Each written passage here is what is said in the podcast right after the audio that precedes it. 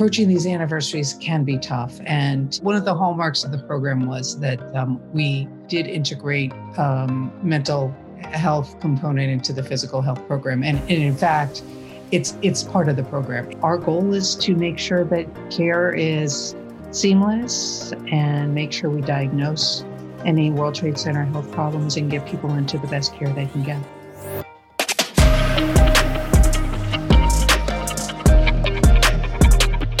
I'm Rob Hoyle, welcoming you back to Northwell Health's 20 Minute Health Talk, where we're picking up on part two of our conversation with 9 11 first responders Eddie Reyes and Scott Strauss, as well as the director of Northwell's Queens World Trade Center program, Dr. Jackie Moline. I think Scott, you just mentioned, uh, you know, 20 years seems like yesterday. I, I, would assume for you guys, the the, the images and and are still so fresh. Um, what's it like each time we come up to an anniversary, especially like a big one like um, the 20 year anniversary? Uh, it, it's painful. Uh, you know, you're this the wound never heals. Uh, they say that time heals all wounds. That's a lie. Um, it doesn't make it any easier. Um, it, it's painful, and certainly the bigger anniversaries, you know, the, the, the hallmarks, the, the 10, the 15, 20, the 25s that people make a big deal out of, are any, aren't any more significant than year 19 or 18 or 22. Um, the sad part is that uh, more and more people will pass away from the effects of 9 11, uh, and it's just a reality that we have to deal with. Eddie, what's it like for you 20 years later? It's like um, it's like a year later, and and again, uh, we're just kind of saying kind of the same thing, Scott. Is that uh, no matter how many years pass, and you know, and when we did the side by side, I was like, all right, how how am I going to be? You know, how am I going to be at the 15 year? How am I going to be at the 10 year? How was I going to be the day that it was open to the first responders uh, when they first opened the site? And you question yourself and you go, all right, I, I, I got a handle on this. And uh, uh, I have to really make sure everybody understands that you don't forget.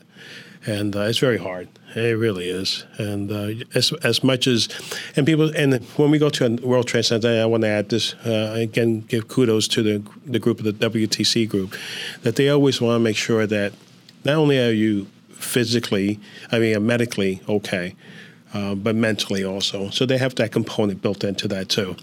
And and I've, I've yeah, Dr. Moline and I've always, you know, we always say, no, I'm okay. We always do the medical. We do the, you know, they do the PFT. They they put me through the mill. They, I get out of there. I'm very tired. Um, and then at the end they go, well, do you want to talk? And the answer is always for me is no. And um, because I really don't have anything to say um, that's that's going to be fruitful because um, I'm sure they've heard about it. They heard a lot of stories. Um, I think Scott kind of hit it already. I think it's something we're always going to we're always going to be melancholy about uh, whether we're we're 50, 58, 59 or 70 years old, 80. We're always going to think about it. And no matter it's 20, 30, 40 years later, um, I think we're still going to have those memories. And we're probably going to have the memories of the guys we lost. Yeah, the things we did, the things we saw will haunt us forever. Yeah. But I think what you said before is so true. You, you know, you, you, you have this a special appreciation for sure. life because you say, you know, I'm here still and I still get to see my families. And I guess that's even more important for you to push for your friends, you know, sure. to be checked out because absolutely each each year is a gift, right? Yeah. Every day is a gift. And, and, Eddie, next time you go, I, I do want you to go and uh, and maybe we'll make sure that it's at the beginning of your visit that you can somebody and just check out because you'll you'll find that you like our person. She's actually a former cop, so you know she's really easy to talk to. But that does raise a point. You know, one of the hallmarks of the program was that um, we we did integrate um, mental health component into the physical health program, and, and in fact it's it's part of the program. It's not like oh, if you want, uh, you know, for folks like Eddie who've been going year after year after year. Um, there's still questionnaires everyone fills out, and and there if there are trigger points, and you're not given an option of whether you see somebody, you you you are evaluated. But what we did very early on, especially in the first you know as it was just being set up is we we integrated um, social workers in the program. And it was a station just like the breathing tests where you just went there and it was there was no stigma associated with it. And and you know, I think as we look back and, and how things might have changed a little bit, um, you know, just we've we've had the 2020 Olympics just now that even though it's 2021 and there's been a far greater focus on the integration of physical and mental health in in our elite athletes. Well these were our elite responders and these were our uh, you know elite everything regardless of whether you were uh, a traditional first responder or whatever. And and we need to make sure that the mental health concerns are um, dealt with in the same way that we're worrying about cancer. Um, and and the programs have been set up so that we do do that. And i think it's it's really something that we um, we're, we're proud that has been a, a, part of the program but it's also critical for people to realize that you know approaching these anniversaries can be tough and to to seek out care if you if you are finding it a little more challenging. Yeah and i would assume it, it's very helpful just to be able to to talk talk about it have somebody listen or also be with somebody who was there know, right yeah. feeling Went the same through it yeah. right it was there. Just like you guys have the opportunity doc at the end, it's there. Um, and I think it's still a, a and yeah, just, just, it's funny you say the, the Olympics. Me and my wife were talking about it too, about the mental health of, of all these these these professionals. Um, and Doc, thank you for saying that we're also professionals. Um, and we, we took our job very seriously. And uh, uh, I, I, never thought of us as professionals. I, I just thought myself as a public servant um, who went to school, got trained, and was able to do things that the, the city of New York allowed us to do. Uh, didn't think I was any any special, more special than anybody else. So thank God for saying that. That was uh, that was very very nice. Yeah, what's the uh, Eddie? What's this medallion that you have right here? Yeah, yeah. show Dr. Molina. Yeah, yeah. Uh, here, Dr. Molina, if you can see this. Oh, cool. It's um, uh, my son gave that to me not so long ago. Uh, actually, this week, and um, I, it's a limited number. If you look at the uh, that's that's a three dimensional coin. You have the two sides and then the the side of it, and it's it's uh, not only nine hundred and eleven were made. It, you know, I said, like I was saying, it was such, it was so hard to comprehend for me. I was my wife was pregnant with our first child, and I was thinking, like, what a time to be bringing a, a, a kid into this world. Like, what's going like, is this going to be normal? Like, is you know, whatever. But when when we were on the pile, uh, which it was called the Trade Center for weeks and weeks and weeks, and then it morphed into the pile, and then it morphed ground, into Ground Zero. zero. Um, but when we were at the Trade Center, you know, uh, certainly on 9/11 and digging through the rubble and trying to find people, um, we were hearing fighter jets fly over us. Oh, right. And we, we, had no idea what they were, who they were. We didn't know if it was another country attacking us still. Uh, we didn't know if they were ours. You know, we, just, many folks had the opportunity to be watching this on TV and we were digging and we were searching and climbing around. You're hearing these fighter jets screaming overhead, and you're like, "Oh, what the hell's going on here?" you know. and you, we were, you could hear, and then the, the gunfire. Group, yeah, they were they were they were saying uh, "incoming, incoming," and uh, you, know, you hear that from all over the pile. So you know, you try. Where are you where are you going to go? Right. Where are we going? I. We just kind of stayed. And, and then you guys had to evacuate at five o'clock when seven fell. Yeah. Yes. When what happened? when Building Seven came down, oh, right, after five o'clock, uh, they pulled us off the pile, the rescue effort, and then uh, we went back in, and uh, later on that evening, and started searching again, you know, just to regroup to see if we lost anybody else. And there was another scare. The building, literally right across, I forget the name of the building, where we were using it for rehab, and basically just lay down on the floor in the lobby and um, the engineers had a spotting, some type of spotting mechanism to see if the buildings were moving and stuff like that. And they and they rang the bell three times, you know, the horn, and, they started yelling. The buildings on the it started to shift. Um, again, all all I know is that we were looking, we were climbing over each other to get out from that building. So that was, and you know, there was a couple of those. The Amex building across the way, you know, everybody's looking at all the components outside because of the, of that of that tub, and the, and you know, everybody thought the the tub was compromised, but is that going to cause the exterior buildings to also be compromised? So every building was being looked at. So every time anything little, there was right. a hairline move, they, they used to blow horns and stuff like that. used People to like run, run, run out of there. so it was pretty pretty intense, pretty intense. Yeah, I think you know after that day, and for for us who were, were watching on TV, we were like, how how do we go on? How does this world go on after this? It was such a dark day, but out of that dark day, there was so much hope. There's the way everybody came together on that pile and worked, and it didn't matter what your political beliefs were. Everybody was out there for for a common good, and you know it was American Americans at their finest. There's a saying that um, uh, nobody wants another 9/11, but everybody will take a 9/12 you know, because of the patriotism, yes. because of the support. And you know, Rob, you called Eddie and I heroes. Um, my opinion, we're not heroes. Uh, we were doing our job. We were doing what we had to do, and what we needed to do. Uh, in my opinion, there's there's there are two groups of heroes, though. One are the families uh, that had to continue on mm-hmm. with their mm-hmm. life when yes. they've lost a loved one down at the Trade Center or at the Pentagon or in Pennsylvania, and the other group is the massive amount of civilians who pitched in, whether they volunteered at the, those sites or Absolutely. the school kids who are now in their mid 20s. Oh my God! Yes, to 30s, uh, who wrote letters, letters. cards, uh, and and the people who ran clothing and equipment drives uh, around the community, around the country, and sent it to the, either the Pentagon or, or to us in New York. Uh, those are the heroes because they didn't have to do it you know, uh, what we did, Eddie and I, and, and, our teams, and the firefighters, and the EMS workers, and the Port Authority police officers, and the court officers, and, and the federal uh, agents that were there. Everybody, that was kind of our job is to get into that mix. You know, we run towards that stuff. They didn't have to, but they did. Uh, the rest of the community and the rest of the country, and to have the support of the of the country around behind us made That's, a tremendous amount of difference. Those are the heroes, man. Yeah, in how we operated and got through that day and those months and those weeks afterwards. Uh, they are the true heroes. The guys that made the sauce, that made the pizza. Yeah. yeah. Well, I, I think you. I, I think some of us differ a little bit on that. I think you guys are, are selling yourself a little short because you know most people have a tour, and meaning that you have a shift. And I bet that your shift went a little long for about a for a few months and that wasn't technically what you needed to do it's what you felt you needed to do.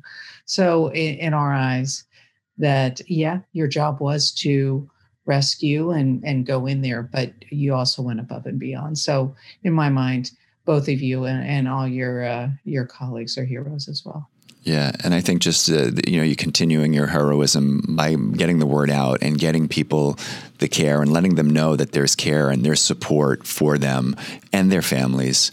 Um, Jackie, everybody remembers where they were. I guess we'll never forget where we were that day. Where were you on September 11th, 2001? I had just finished a um, five day, 400 mile bike ride for charity, and I was picking up my bike on Delancey Street so, which is, you know, about a mile and a half from the trade center. So we could actually hear the planes and we could see the planes coming in. And um, so I I went back home, uh, brought, got my bike, went back home, and then was actually called into the hospital. And um, at that point, the only way I could get to the hospital was to get back on that bike um, to ride the five miles to my office. But um, and then we went back to our, the office and, and really um, it, it, was a feeling of helplessness. Um, I actually stopped before I got called in. I live not far from the old St. Vincent's and now our new emergency department in, in um, Greenwich Village, and and um, offered to provide care, you know, emergency care if they needed folks at St. Vincent's, and then saw the line of people around the corner um, offering to give blood. So it was really um, we did what we could, but that's where I was. Right. You rode your bike, yeah. and you call us heroes. in Manhattan, no less, riding a bike after a 500 mile tour. Yeah. Are you kidding me? That's great. Wow. That's great, Doc.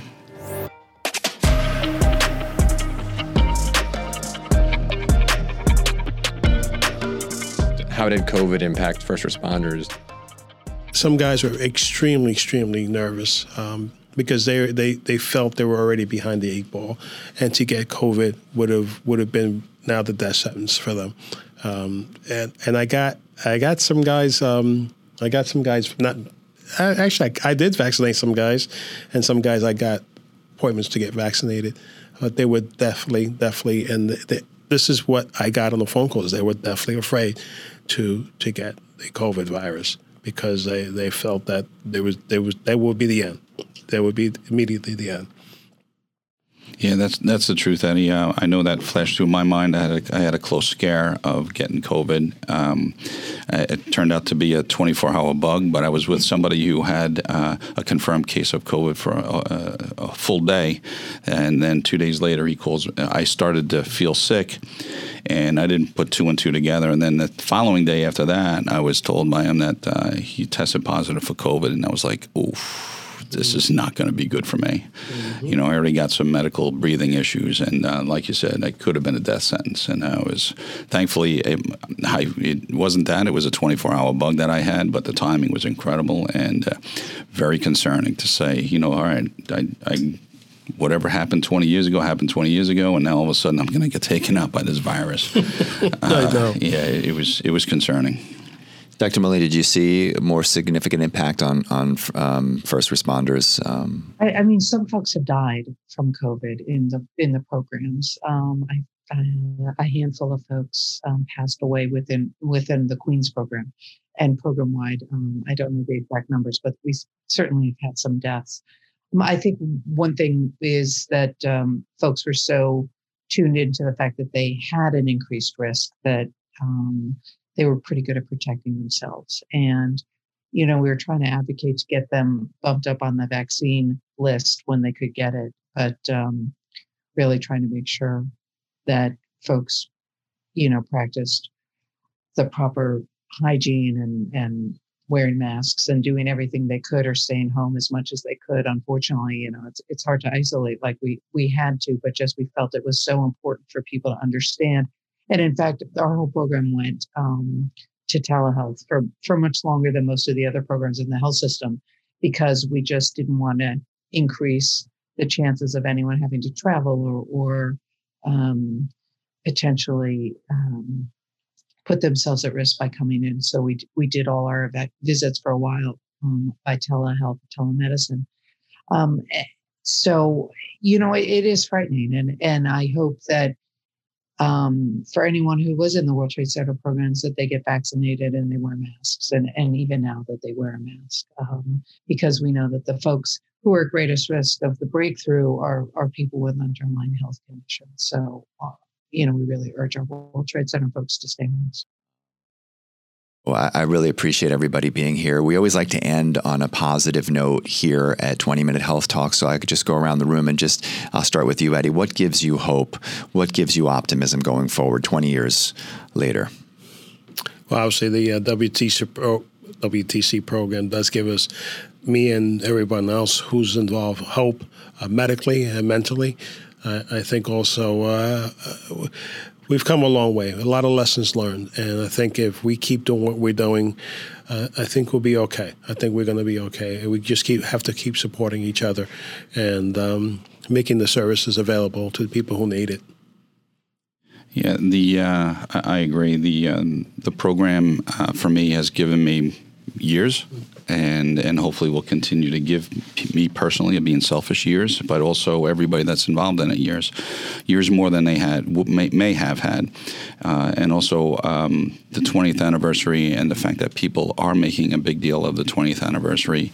Um, is important to all of us, whether it's you know the first responders or the civilians that were there that day. It's just not about the first responders. That it's never forgotten and, and, people remember and it's important to remember and not to let something like this happen again. Dr Moline. you know I, I think what gives me hope is that we were able to fight and advocate and get this program established. And we know that it's going to outlive all of us because it's for 75 years. And um, and that we can still um, try to make everyone's lives a little bit better and and that's that's our goal every day to give people hope to give people great care um, and to give them time to walk walk their kids down the aisle or see that first grandchild or see the first graduation or, or whatever whatever frankly is their goal in life but hopefully we'll be able to provide the care and um, to so that they can achieve their goals Dr. Moline, thank you so much. Scott Strauss, thank you so much. Eddie Reyes, thank you so much for joining us here on 20 Minute Health Talk. And for you, thank you for tuning in and listening. I'm Rob Hoyle. Have a great day. Get more expert insight from some of the leading voices in healthcare today. Subscribe to 20 Minute Health Talk on Podbean, Pandora, Spotify, iTunes, and wherever you get your podcasts.